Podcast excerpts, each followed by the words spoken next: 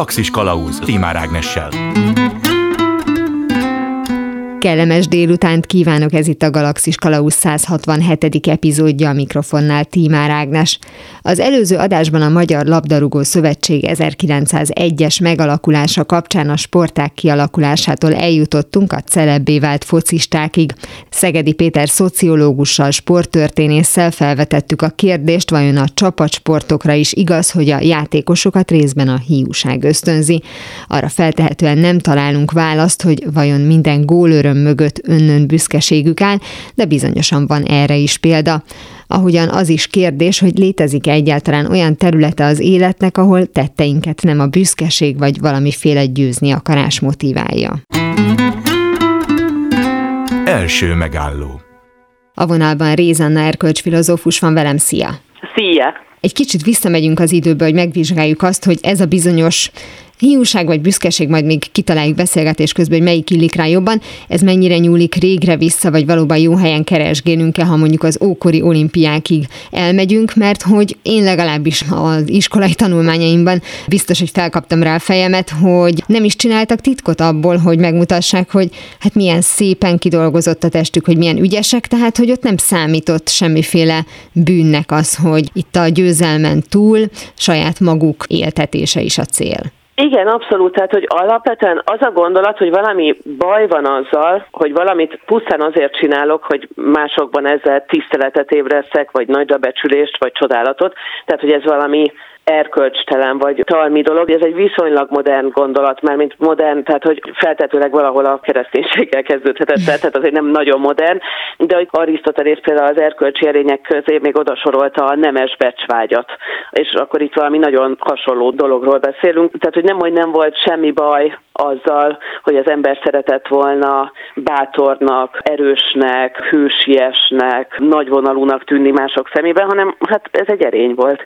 És valójában mind a mai napig egyébként vannak olyan erényeink, amik nem nagyon szólnak másról, csak arról, hogy mások szemében jónak, vagy megfelelőnek, vagy tiszteleteméltónak tűnjünk. Tehát, hogyha belegondolsz, akkor például a kedvesség, ami szintén ott volt egyébként Arisztotelésznél, az mi másról szól, mint arról, hogy az ember úgy viselkedik másokkal, hogy ezzel jó benyomást keltsen bennük. Egyetlen haszna van, hogy kellemesebb leszel más emberek szemében. De ennek egyébként, ha már a kedvességet hoztad példának, nincs egy olyan mellékes és nem mellékes haszna, hogy az illető, akivel kedves vagyok, az jobban érzi magát ettől, tehát akkor azért ez mégiscsak több, mint hogyha csak megmutatnám, hogy én milyen szép vagyok, vagy ügyes vagyok. De, de, de, de ebben nyilvánvalóan igazad van, hogy alapvetően jobb kedves emberek társaságában lenni, miközben ez azért egy konvencionális történet, tehát hogy mindannyian ismerünk olyan társaságokat valószínűleg, ahol az egymással való undokoskodás az egy bevett évődési stratégia, és senkinek semmi problémája nincsen ezzel. De hogy igazából ugye a kérdés az az, hogy van-e valami tisztátalan abban, amikor, hogy is mondjam, ilyen magamutatóan viselkedünk, vagy, vagy alapvetően a viselkedésünket legalábbis részben az a motiváció hajtja, hogy mások szemében jobbnak tűnjünk azáltal, amit csinálunk. És azért mondtam, hogy valószínűleg valahol a kereszténységnél változhattak meg a dolgok, bár azért egy része annak, amit mondok, az némileg spekulatív, de mondjuk azt, hogy jól megalapozott spekuláció, mert hogy onnantól kezdve, hogy azt gondolod, hogy valójában mi Isten felé tartozunk elszámolással, legalábbis a legbensőbb énünkről, meg az erkölcsi minőségünkről, onnantól kezdve ugye az egy másodlagos kérdésé válik, hogy mások hogyan látnak engem. Tehát, hogy leélhetek egy olyan életet, amiben nekem nagyon-nagyon alacsony társadalmi presztízs jut, de közben mégiscsak, hát ez ugye benne van az egész krisztusi gondolatkörben is, hogy de közben valójában megfelelhetek mindazoknak az értékeknek, amelyek spirituális, vallási, transzcendens szempontból fontosak. És akkor valójában innen indul el egy nagyon, nagyon hosszú gondolati ív, amelyik azt mondja, hogy valamilyen módon az igazán helyes erkölcsi cselekedet az nem szólhat arról, hogy én, én közben ilyen járulékos társadalmi javakra teszek szert, presztízsre, hódolatra, csodálatra, stb. stb., hanem, hanem épp ellenkezőleg akkor tiszták a motivációim, hogyha ezeket le tudom választani magamról. Mit tudom én például ennek egy nagyon jó a mai napig létező példája, hogy ugye az az igazán vagány, nem az, aki mondjuk Amerikában, ahol a jótékonyságnak nagyobb hagyományai vannak, ott ugye az igazán jó ember az kicsoda, az, aki egy írtatlan összeget hagy rá egy bármilyen intézmény, de anonim módon. Mert hogy ugye akkor zárhatjuk ki annak a lehetőségét, hogy ő csak azért adakozik, hogy mások körbe rajongják a nagyvonalúságáért, meg a, a jótékony szelleméért. Amennyiben névtelenül adakozik, akkor biztosak lehetünk benne, hogy az ő erkölcsi motivációi azok megfelelőek, mert, mert nem saját magát szeretné éltetni, hanem a világot szeretné jobb helyé tenni. Mondtad, hogy valószínűleg a kereszténységig vezethető vissza, és ugye még a hét fő bűnben is benne van a, a kevésség, ami azért ezzel bőven rokonságba állítható, hogy ezt Igen. annak idején, vagy akkor miért gondolták, hogy le kell fektetni, és hogyha ki akarunk alakítani valamiféle életvezetési stratégiát, bár nyilván akkor nem így nevezték ezt, ami szerint majd egy társadalom jól fog működni, ami szerint helyesen fognak gondolkodni az emberek, annak igenis része az, hogy én legyek szerény, mint a virág. Hát, hogy miért gondolták, erről fogalmam sincs, őszintén szólva. Ezek ilyen egymással összefüggő gondolatrendszerek, ahogy megszületik a belső lelkiismeretnek a, az elképzelése, ami, ami valami olyasmi, ami tökéletesen független a világi hívságoktól. Valószínűleg benne lehetett az a, az a gondolat is, hogy pontosan tudjuk, hogy a társadalmi presztist nem csak arra adják, hogyha az ember jó, hanem arra, hogyha szép, ha vagyonos, ha művelt, pedig ezt a műveltséget otthonról hozza, nem pedig önerőből teremtette meg.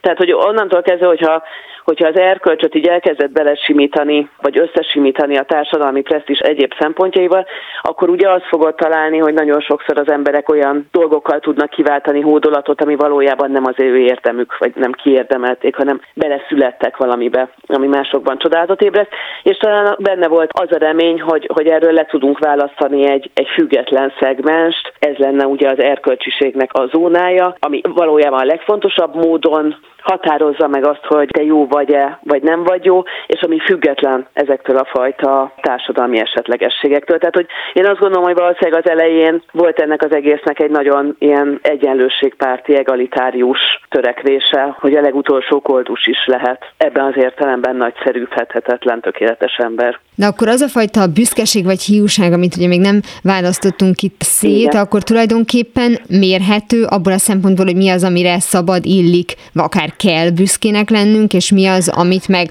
hát olyan somolyogva, de á, nem én adtam azt a pénzt. Tehát, hogy szét lehet választani, akkor ezek szerint a büszkeséget ennek mentén? Hát valószínűleg az adott korkonvenció igen, mindig meghatározzák azt, hogy mi az, amit, amit te magadnak vindikálhatsz, hogy ez az én érdemem, és igenis elvárhatom azt, hogy emberek ezt az érdemet észrevegyék, jutalmazzák, megdicsérjék, stb. stb. és mik azok a dolgok, amiket meg, meg illő inkább félre söpörni, vagy így elhajtani magunktól. De hogy ugye az érdekes kérdés az az, hogy akkor, amikor ez az egész erkölcs nevű dolog, ez alapvetően emberek között jött létre, arra, hogy emberek kooperációját valamilyen módon szabályozza, akkor mégis hogyan lehetne belőle kivenni azt az elemet, hogy szeretnénk tetszeni egymásnak, meg hogy szeretnénk megfelelni egymásnak. És egyébként visszakötve, hogy most ugye egy teljesen más forrásból, de megint csak van egy ezzel kapcsolatos ellenállás. Mostában ugye inkább úgy fogalmaznánk meg ezt az egész történetet, ami mégiscsak nagyon hasonlít ennek a keresztény kezdeteihez, hogy hát itt van a társadalom a mindenféle elvárásaival, de hát valójában ez a társadalom semmi más nem csinál, csak korlátoz minket, és valójában mi akkor vagyunk autentikusak, hogyha a saját magunk normáinak felelünk meg. És ebben az értelemben nem, hogy rossz dolog, hogyha nem felelek meg azoknak az elvárásoknak, amelyeket mondjuk a környezetem támaszt elém, hanem ez valami fajta szabad és forradalmi tett, és az önazonosságnak, meg az autenticitásnak valami fajta jele. Azt hiszem, hogy ezt a mai napig sokan gondoljuk, miközben én azt gondolom, hogy ez antropológiailag nem egy nagyon hihető elképzelés valójában. Tehát, hogy nyilván itt beszélhetünk simán evolúciós szempontokról, tehát, hogy, hogy mióta az ember ember és közösségekben él, azóta alig van fontosabb létérdeke, mint az, hogy a többiek ne taszítsák ki ebből a közösségből, mert abban a pillanatban, hogy kiszorul a közösségből, végtelenül védtelenné válik, és az életben maradási esélyei drasztikusan lecsökkennek. Amúgy is szociális lények vagyunk, tehát hogy maga ez a dolog, ahogy az emberek együtt vannak a világban, azt szerintem elkerülhetetlenül hozza magával azt, hogy igenis szeretnénk tetszeni, és igenis szeretnénk megfelelni, és ebben nincsen önmagában semmi kivetni való. Te is mondtad ennek, hogyha evolúciós gyökerei vannak, elég csak mondjuk az ősközösségekig visszamenni, ahol okkal ünnepelték meg azt, aki a legnagyobb vadat lőtte, mert hogy az segített az egész közösségen, Igen. és hogy az az illető az okkal lehetett magára büszke, tehát hogy valahol, akár mondjuk a keresztény erkölcsökön belül is megmaradhatott az a fajta, szerinted az a fajta büszkeség, akár a kialakulásakor, akár napjainkban is, hogy igenis erre büszke lehetek, mert én ezzel a társadalmat vezettem egy jobb irányba, és hát erre meg nem kell büszkének lenni, mert azért, mert jó a frizurám, az nem az én érdemem. Valószínűleg igen. Tehát ugye azt érdemes észrevenni, hogy, hogy nagyon sokszor az, amit helyes cselekedett ként írnánk le, vagy tehát az, az optimális esetben valaki csinál valamit, ami jó a közösségének, akár komoly egyéni áldozatot hozva ezért, és a közösség ezért megjutalmazza. És akkor valójában ugye ez egy ilyen tökéletes win-win helyzet. A probléma az akkor tud felmerülni, tehát vehetjük ugye azokat az eseteket, ha valami olyan szabályrendszerben vagyunk, amelyik nem engedi meg, tehát hogy akármit is teszel a közösségért, ebben nem leheted örömödet, vagy nem számíthatsz, vagy nem várhatsz el érte elismerést. Szerintem ez egy viszonylag instabil történet, tehát hogy én azt gondolom, hogy erre a fajta motivációra azért alapvetően szükségük van az embereknek. Tehát, hogy könnyű ezt kiélezni, és akkor olyanokat mondani, hogy á, csak azért csinálta, hogy mások szemében jónak tűnjön. És hogy közben abba kéne belenyugodnunk, hogy a motivációink azok általában nagyon kevertek. Tehát, hogy nem egy dolog miatt cselekszünk meg valamit, hanem több dolog miatt. És amikor valaki komoly személyes áldozatot hoz például a közössége érdekében, akkor minden bizonyal ezt azért teszi, mert úgy gondolja, hogy ez így helyes, meg azért teszi, mert a lelkiismerete ezt diktálja, de nem biztos, hogy ettől még megtenné, hogyha nem lenne az a további motiváció, hogy abban is biztosan reménykedhet, hogy ez a közösség ez meg fogja jutalmazni azért, hogyha ő ezt a személyes áldozatot meghozza.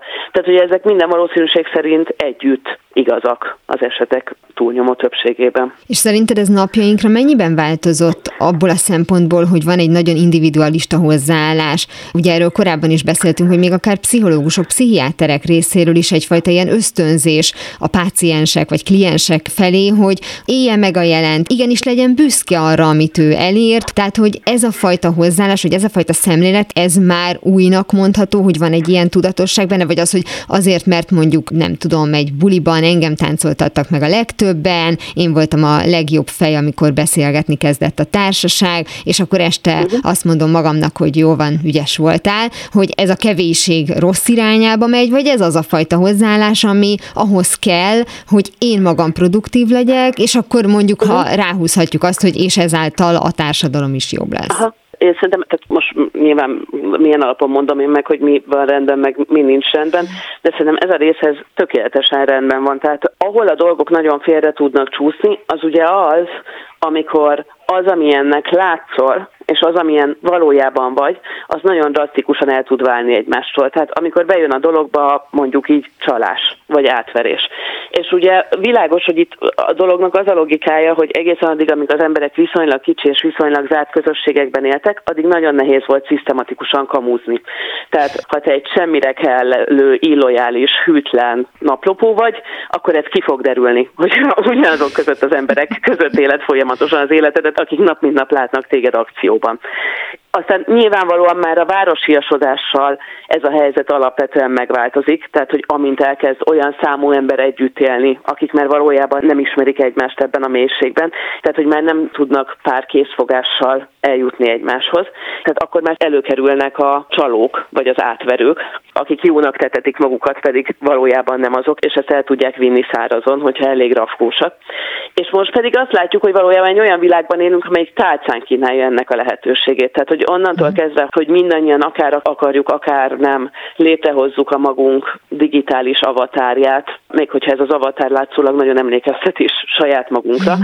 Innentől kezdve valójában egy új szintre tud emelkedni az erkölcsi szemfényvesztés. Tehát az a játék, hogy én úgy teszek, mint hogyha nagyon-nagyon tiszteleteméltó és szép, és a közösségem normáinak maximálisan eleget tevő életet élnék, miközben hát nem. És hát nyilván ennek vannak mindenféle szintjei, ugye az a szint, amit szerintem mindannyian ismerünk, az az, hogy egész egyszerűen szelektálunk, tehát hogy gondosan végig fogom dokumentálni minden szép és aktív családi napunkat a gyerekeimmel, amikor elvittem őket korcsolya biciklizni, kirándulni, stb. stb. stb. Hát azok a napok, amikor a gyerekeim négy órán keresztül néznek megállás nélkül valami alja vloggert a YouTube-on, miközben én próbálom magam utolérni a munkáimat, azoknak nem lesz Facebook lenyomata értelemszerűen. Itt már elindulunk a csalás irányába, még hogyha ez egy nagyon finom változat is, de most őszintén, hogyha holnap azzal akarnék begyűjteni pár száz lájkot, hogy azt mondom, hogy a teljes havi fizetésemet felajánlottam egy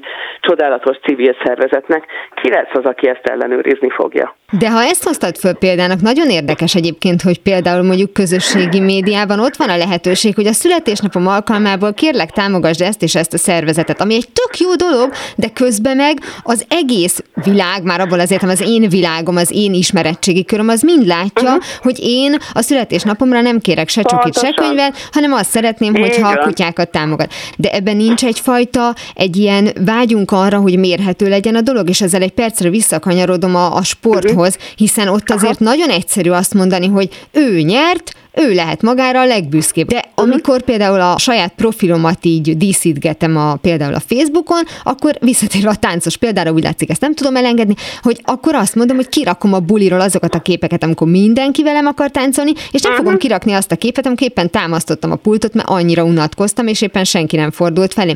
És hogy ezáltal mi magunk is mérhetővé akarjuk tenni, és látni és láttatni akarjuk azt, hogy a büszkeségünk az egyrészt megalapozott, másrészt mennyiség minőségi alapon is valamilyen módon értékelhető. Abszolút, abszolút, tehát hogy nyakig vagyunk ebben a folyamatban, és valóban, hogyha más nem, a lájkok száma, a követők száma, az egy viszonylag számosítható története annak, hogy nekem most mennyire sikerült elhitetnem a külvilággal, hogy egyszerűen lehengerlően csodálatos vagyok. És hát itt tényleg nagyon nehéz aztán megtalálni a mértéket. Tehát ezért is nagyon nehéz, tehát hogy ez, amiről beszéltünk, hogy mi őszinte motiváció, meg mi a puszta tetszeni vágyás, ugye egészen addig, amíg tudod ellenőrizni a másik embernek a cselekedeteit, addig ez a kérdés egyszerűen nem annyira érdekes, mert hogy látod, hogy ő milyen, és akkor azt is látod, hogy ez nagyjából összhangban van-e azzal, mint amilyennek ő magát látja és láttatja. Viszont onnantól kezdve, hogy ez a kettő ilyen nagyon radikálisan szétválik, folyamatosan ott fog bennünk bújkálni a kis ördög, hogy most a másik az tényleg világjobbítani szeretne, vagy csak retteltesen szeretne megint néhány jó pontot begyűjteni a tágabb közösségében. Ezek a fajta kételjek egyszerűen tényleg a távolságból fakad maradnak. Tehát, hogy valójában már nagyon-nagyon rég nem tudunk eleget azokról az emberekről, akik mégiscsak minden nap megjelennek életük néha legintimebb pillanataival a képernyőnkön. Nem tudunk eleget ahhoz, hogy külön tudjuk választani a szemfényvesztést és a valóban becsülendő cselekedeteket. Az meg egyébként egy másik folyamat, amit még szerettem volna mondani azzal kapcsolatban, amit mondtál, hogy önmagunknak ez az állandó ünneplése, meg hogy legyünk mhm. büszkék arra, akik vagyunk. Én ezt őszintén szóval egyáltalán nem értem, hogy hogyan lehet büszkének lenni arra, amit vagyunk. Tehát, hogy szerintem büszkének lenni alapvetően olyan dolgokra lehet, amit csinálunk, vagy amit elérünk, és amiről jó szívvel tudjuk elmondani, hogy önerőből értük el. Nagyon szépen köszönöm Rézanna Erkölcs filozófusnak, hogy beszélgetett velem büszkeségről, hiúságról, és hogy azt bűnnek vagy ne annak tekintsük köszönjük. Én is nagyon köszönöm, hogy itt lehettem. Azonnal visszatérünk a normális állapotokhoz, mihelyest bizonyosak leszünk abban, hogy mi is a normális. Ha már szóba került a tánc, egy 19. századi táncrendekkel szabályozott bál már saját jogán is a hiúság vására volt, és igen, nem ok nélkül rángatta Mide William Makepeace Thackeray klasszikus regényét, a mű persze nem csupán a táncos mulatságok képmutatására helyezte a hangsúlyt, sokkal inkább általánosságban korának a pusztán külsőségekre fókuszáló szemléletére. Habár a hiúság vársára kifejezés régebbre nyúlik vissza, John Bunyan 1678-ban megjelent a Zarándok útja című allegorikus művéből ered, ahol a hiúság városban tartott vásár az anyagi világot és annak értéktelenségét jelképezi.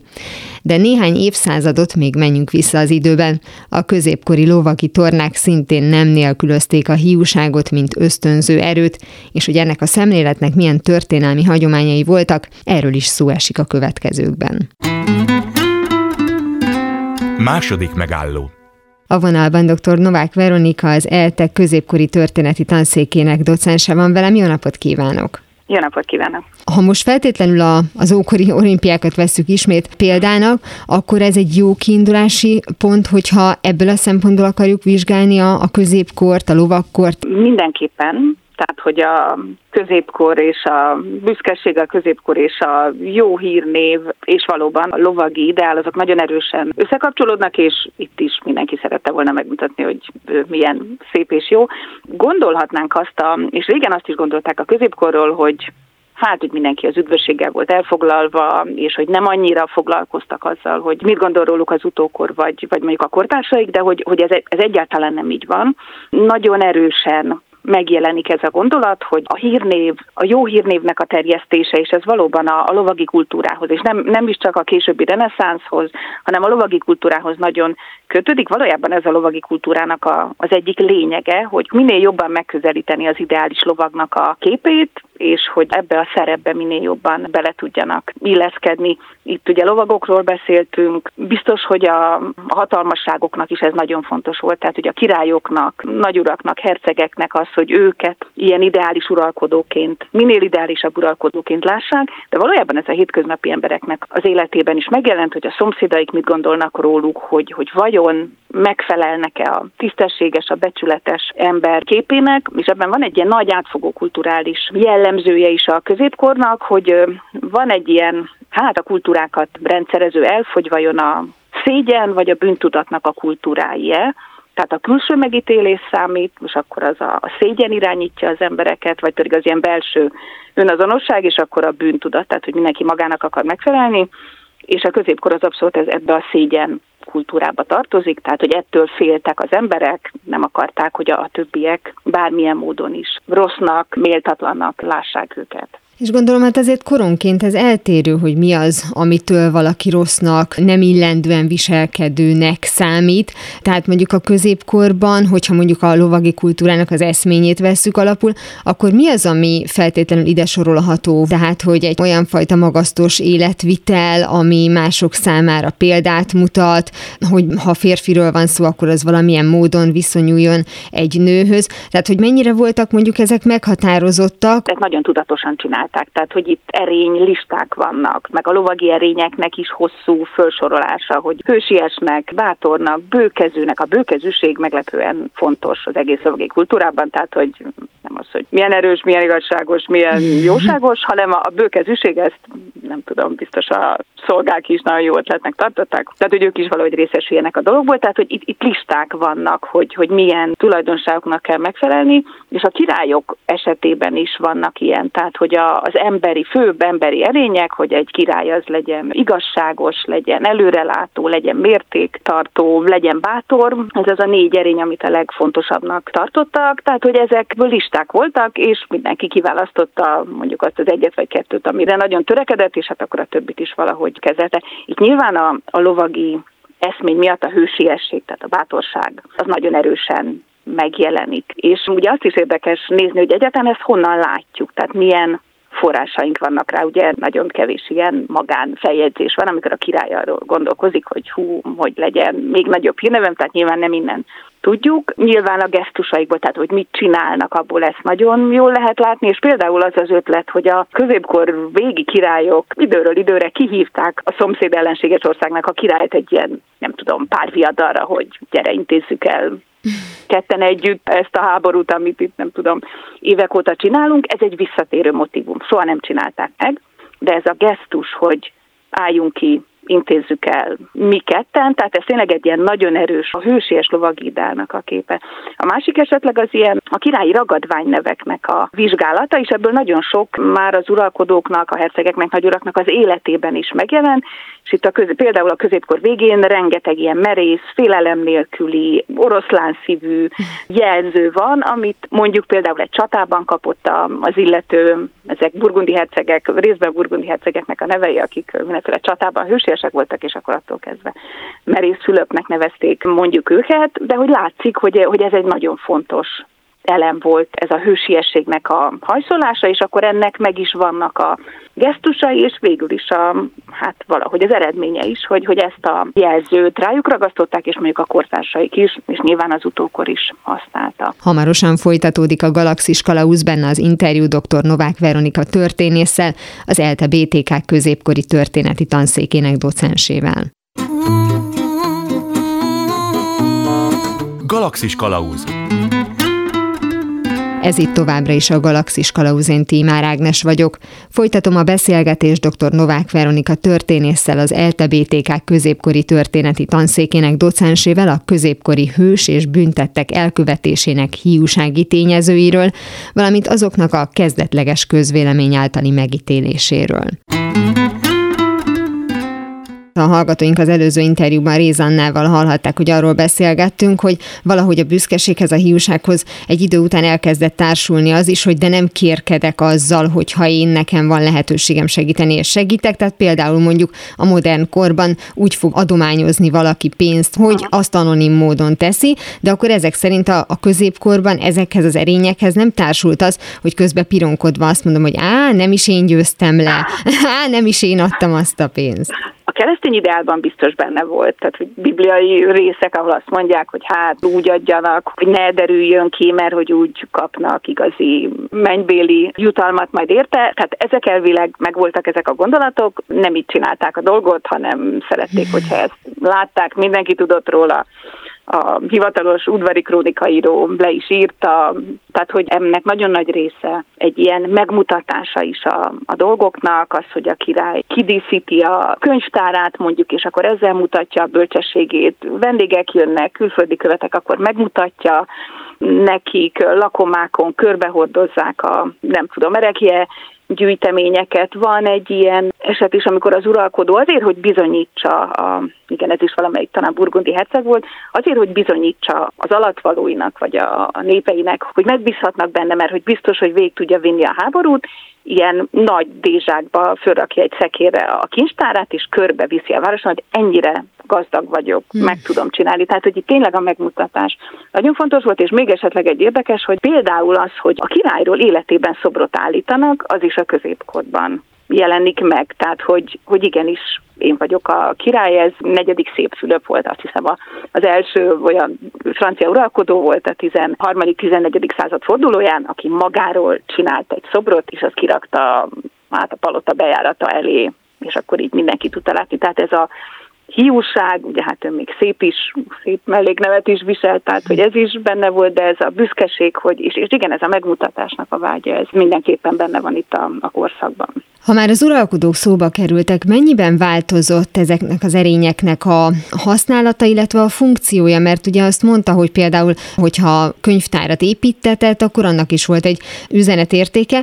Meddig kellett nekik még mindig bizonygatni azt, hogy például mondjuk van pénzük egy háborúra? Tehát, hogy ezek a feladatok megváltoztak, illetve hogy miért volt fontos, hogy a, a nép az alatvalók ezt lássák? Igen, ez felveti annak a kérdését, hogy vajon kinek felel a király. Tehát, hogy felelősséggel tartozik-e valakinek. Tehát, hogy a, a népnek jót kell róla elvileg gondolnia, és valójában nem. Tehát a király az Istennek tartozott felelősséggel, tehát, hogy valójában nem kellett volna törődni azzal, hogy mit gondolnak róla. Ugye ez az a, itt a középkor kapcsán még nem szokás olyan fajta kritikus, racionális közvéleményről beszélni, amire a az uralkodónak figyelnie kell, és hogy akkor jó legyen a sajtója, vagy hogy a közvéleménykutatásokban pozitívan jöjjön ki. Tehát, hogy ez, ez még biztos, hogy nincs a középkorban nyilván nincs meg hozzá az infrastruktúra, de azért odafigyeltek az emberek, hogy mit csinálnak itt a, nem tudom, a hatalmasok, és hogy erre picit elkezdtek, valamennyire elkezdtek figyelni az uralkodók, ennek azért vannak jelei, például ez megjelenik abban, és akkor meg is látszik majd az is belőle, hogy mi a gyakorlati haszna ennek, hogy itt a száz éves háborúban, a 14.-15. században jelenik meg az, hogy az uralkodók a hadjáratokról hivatalos leveleket küldenek haza, és nem csak az udvarnak, hanem mondjuk a városoknak is, a fontosabb városokat is tájékoztatják arra, hogy már megint megnyertem egy csatát, kötöttem egy remek és számunkra nagyon hasznos békét, és ezeket a jó híreket megírja a, a főleg a városlakóknak, a parasztokkal nem annyira foglalkoztak, de a városoknak már küldtek ilyen leveleket, rossz híreket általában nem küldtek, ez világos, tehát csak a jó hírekről tájékoztatták az embereket, és ez látszott, hogy néha ki is fejezték, hogy ennek az volt a célja, hogy ne lázadjanak föl, legyen a hátországban otthon békesség, és hát nyilván, hogy fizessenek minél több adót, és tehát, hogy támogassák őt ebben a nagyon hősies és láthatóan sikeres hadjáratban, amit végez, tehát hogy, hogy ilyen jól kiválasztott üzenetekkel látszik, hogy a királyok tudatosan használják azt az eszközt, hogy elmondok magamról, elárulok dolgokat arról, hogy mit csinálok én, és ezért, ezért várok nagyon konkrét előnyöket, pénzt és, és otthoni békességet. Tehát, hogy ez itt tényleg a késő középkorban kezdődik meg, még mielőtt a nyomtatás, az újságok, tényleg a heti lapok, amik majd egy-két évszázaddal később fognak eljönni, ez a szándék, ez már valahogy megvan, és akkor ilyen kézzel írott egy-egy levéllel próbálták meg ezeket a célokat valahogy elérni. Ugye ez az, hogy a saját portájukon rend legyen, de mennyire foglalkoztak azzal, hogy külföldre is legyen ennek valami üzenetérték? Volt-e már, akár mondjuk már a késő középkorban egy olyan tudatos működése ezeknek a gesztusoknak, hogy már megelőzze az adott uralkodónak, akár az egész udvarnak a híre egy másik országban őket, tehát mielőtt még megérkeznének, mert egyébként voltak belátható időn belül olyan terveik, hogy lerohanják meg megjelennek, beházasodnak, tehát hogy már akár határon túl is gondolkoztak azon, hogy ezeket az üzeneteket megfelelő módon használják. Igen, hát ugye ez, ez végül is a diplomáciának is lenne a, a feladata, ami valamikor itt a középkor végén kezd el egyre tudatosabb és egyre, hát igen, kidolgozottabb, tehát hogy a, a milyen ceremóniákat kell követni, hogyan mutatjuk meg, hogy ki a nagyobb uralkodó. Tehát ezeknek már vannak itt nyomai tényleg a középkorban is, de hogy ezt azért még nem olyan tudatosan és nem olyan kidolgozottan csinálják, mint amikor majd az ilyen állandó diplomáciai képviseletek megjelennek a a korra is akkor lesz egy hivatásos társaság, akinek az lesz a dolga, hogy ezt a egyrészt ezt a, az országuknak a jó hírnevét föntartsák, másrészt hasznos információkat tudjanak szerezni a, a királyuknak a többé-kevésbé agresszív terveihez, de hogy amikor egy, egy küldöttet, egy ilyen alkalmi hírnököt, diplomatát, hadüzenetet vivő heroldot elküldenek egy másik országba, ott meg kellett adni a módját annak pompával, tehát hogy ne egy szegény valakit küldjenek. Tehát valamilyen módon képviseltették magukat ezekkel a küldöttekkel, és ezzel tényleg a saját országuknak a hírét próbálták javítani de azért ez még nem annyira kidolgozott rendszerű, mint ez majd később lesz. Ahogy gondolom a fogadó országnak is ebből a szempontból van egy ilyen üzenetküldő jellege, hogy én tudlak téged úgy fogadni, hogy látod, hogy milyen gazdag vagyok, hogy látod, hogy véletlenül pont arra masírozik mondjuk a hadseregem, de egyébként nagyon udvarias vagyok, és hogy ez gondolom egy ilyen dupla üzenet a saját népének, meg hát a vendégül látott királyságnak. Igen, tehát itt a középkor végén már kialakulnak azok a, hogyan fogadunk egy uralkodót, milyen lovat adunk alája, milyen messzire küldjük eléje a fogadóbizottságot. A középkor végén azért vannak ilyen nagy uralkodói találkozók, ahol az egyik király elmegy a másikhoz, és akkor ott megbeszélnek dolgokat, és hogy ezek nagyon látványos események tudnak lenni, és rengeteg ilyen finom jel van benne, amivel a aláfölé rendeltséget, a jó szándékot, és hát valóban, tehát itt a bőkezűséget azt nagyszerűen ki tudják fejezni. Ötödik Károly, francia király, prólírja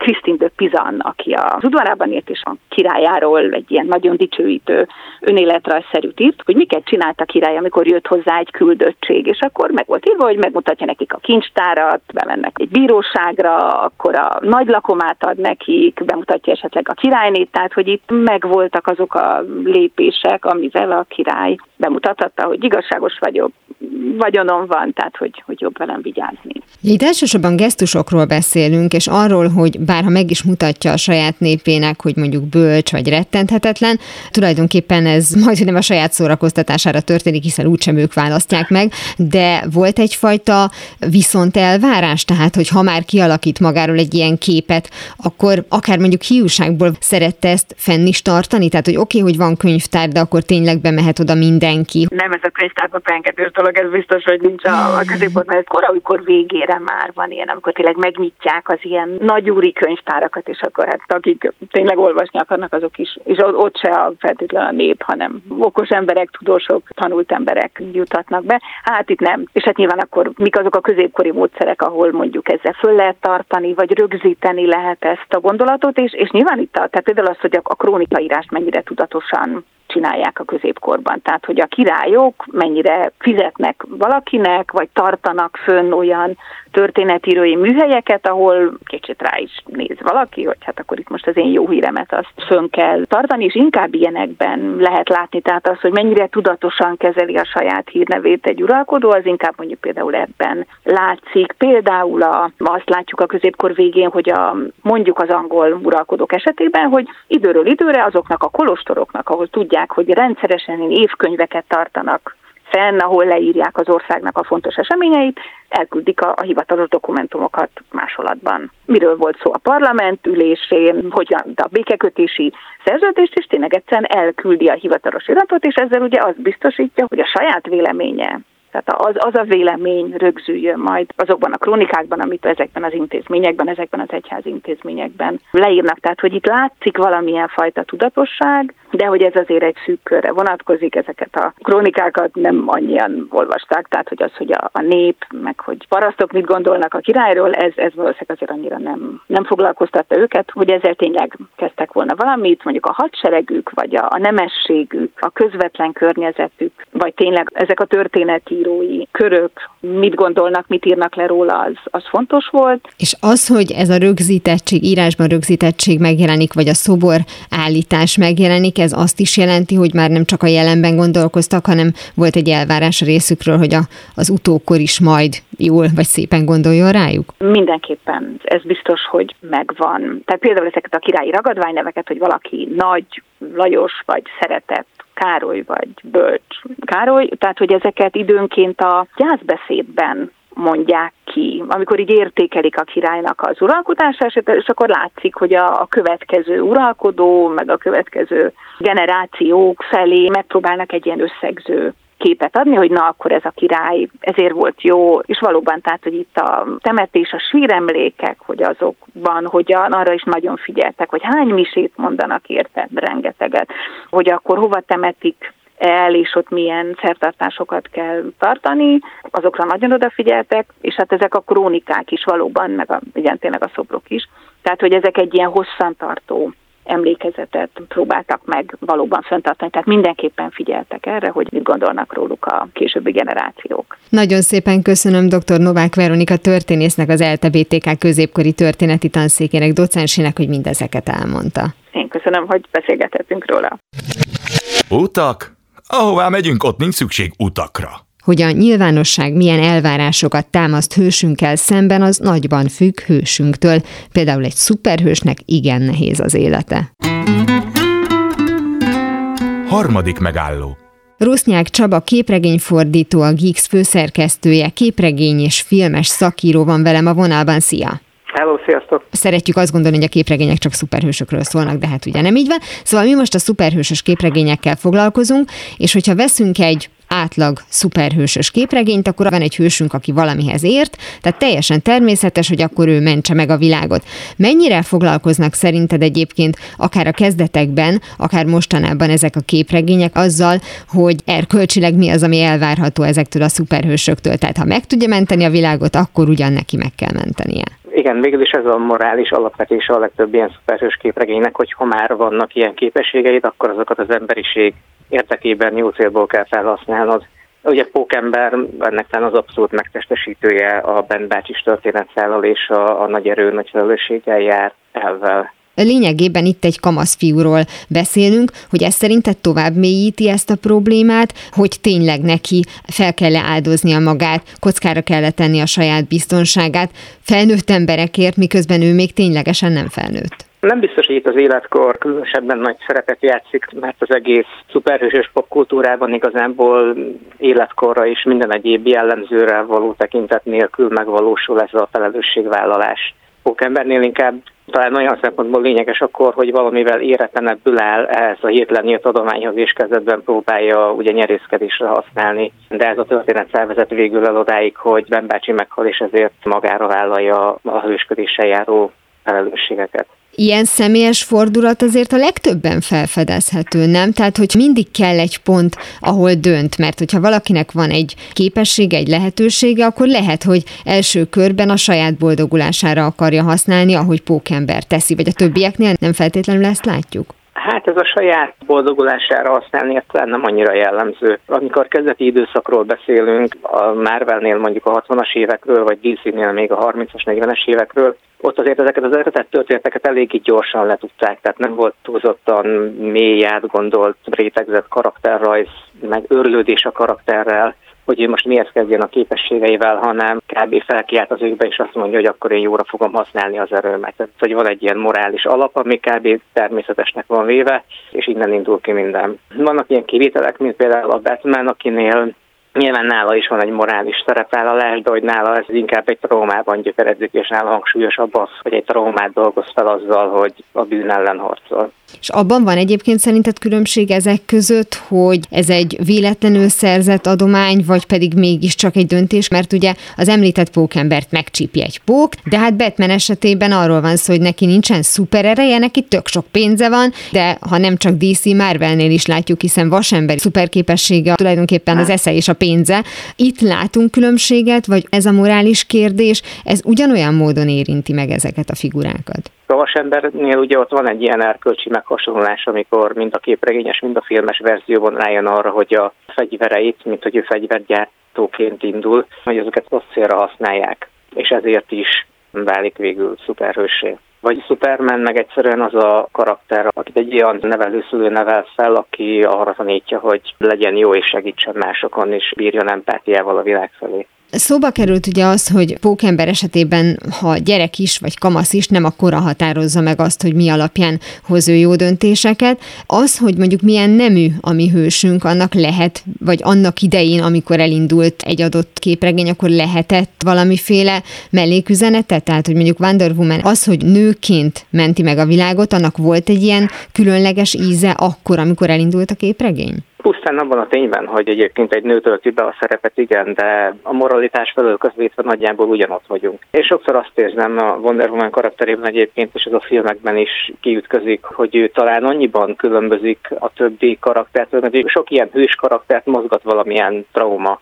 mint Batman, de igazából Pókembernek is ez a, ez a felelősségvállalása, hogy a Ben bácsi halálából ered, és hogy azért teszik, amit tesznek, mert hogy történt a múltjukban valami, ami erre kvázi kényszeríti őket és hogy Wonder Woman-nél meg sokkal inkább az van, kicsit talán, mint Superman esetében, hogy egyszerűen nem bírja elviselni a rosszat, a gonoszságot, és akkor a szíve és lelke van, hogy csak megy előre és, és próbál jót tenni. Hulk ebből a szempontból is zsákutca, vagy őnála pont azt látjuk, hogy egy fordított történetről van szó, hogy ő azzal tudja védeni a világot, ha éppen nem szuperhős. Igen, ő egy ilyen tojás, meg ő egészen más irányból jön. Ő, ő inkább ezekből a 40-es, 50-es évek szörnyi képregényeiből eredezhetető, amiket egyébként Stanley is dolgozott, mielőtt elindította a Marvelben a Fantasztikus Négyest és a Pókember. Ugye ez a Dr. Jekyll, Mr. Hyde jellegű történet, szóval ő egy kicsit kaputojás ebből a szempontból. Az, hogy a közösség számára világos lesz, hogy van egy szuperhősünk, még akkor is, hogyha nem tudjuk beazonosítani, hogy ki ő, mint mondjuk Batman, az változtatni fog az ő viselkedésén, tudatosan tudja azt használni. Most nekem hirtelen Pókembernek a jellemfejlődése, meg átalakulása jut eszembe, amikor egészen elszállt magától, de hogy a legtöbb hős esetében azért eljön az a pillanat, amikor tisztába kerül a saját nagyságával, vagy ez ugyanúgy nem volt annak idején fontos, mint ahogy az eredet történeteket is gyorsan lezavarták. Igen, ezek annak idején nem voltak annyira fontos szempontok.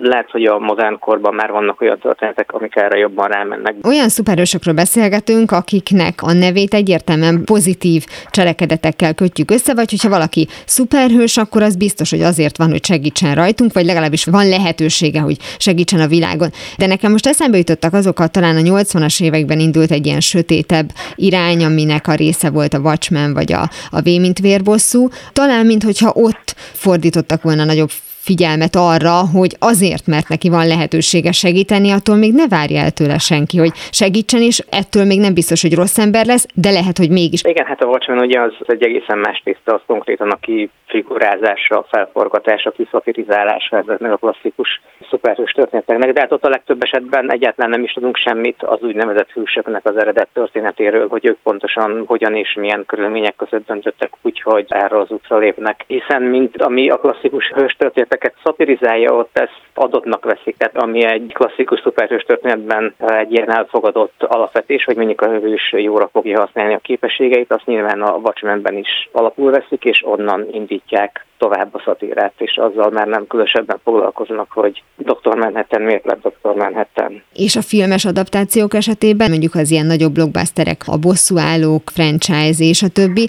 itt mennyire fektetnek arra hangsúlyt, amire, hát most már, ahogy elmondtad, a képregények a kezdetekben nem feltétlenül, hogy ha már van egy figuránk, az rendesen legyen kidolgozva, és ott akkor igenis ezek az erkölcsi kérdések is jelenjenek meg.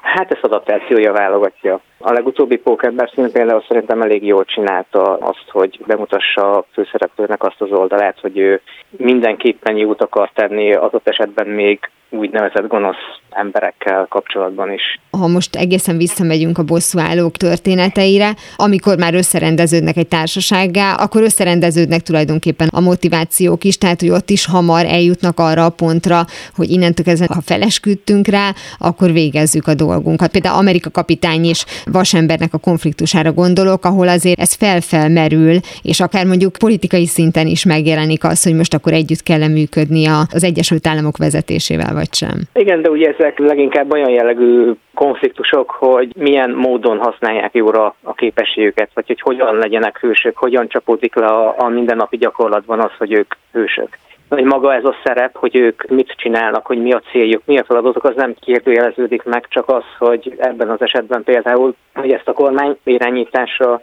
fennhatósága alatt tegyék, vagy pedig önállóan, és ugye a konfliktus is ebből gyökeredzik köztük. De hogy én ebben is érzek egy ilyen személyes morális kérdést a részükről, hiszen ugye korábban esetleg az volt a kérdés, hogy ha van lehetőségem segíteni, akkor kell -e segítenem, itt pedig már az merül fel, hogy ugyan van lehetőségem segíteni, de jogom van hozzá, hogy talán tovább gondolták ezt a kérdést. Valamennyire igen, de nem érzem, hogy annyira élesen megkérdőjeleződne a joguk arra, hogy úgymond szuperhősként tevékenykedjenek. Tehát, hogy a kormány részéről sem kérdőjeleződik meg, meg a hősök részéről sem, ugye a vita itt azon megy, hogy, hogy ezt milyen szupervízió alatt csinálják. Rusznyák Csabával, a Geeks főszerkesztőjével, képregényfordítóval, képregényes filmes szakíróval beszélgettem a szuperhősök hát munkaköri kötelességéről többek között. Köszönöm szépen, hogy mindezeket elmondtad.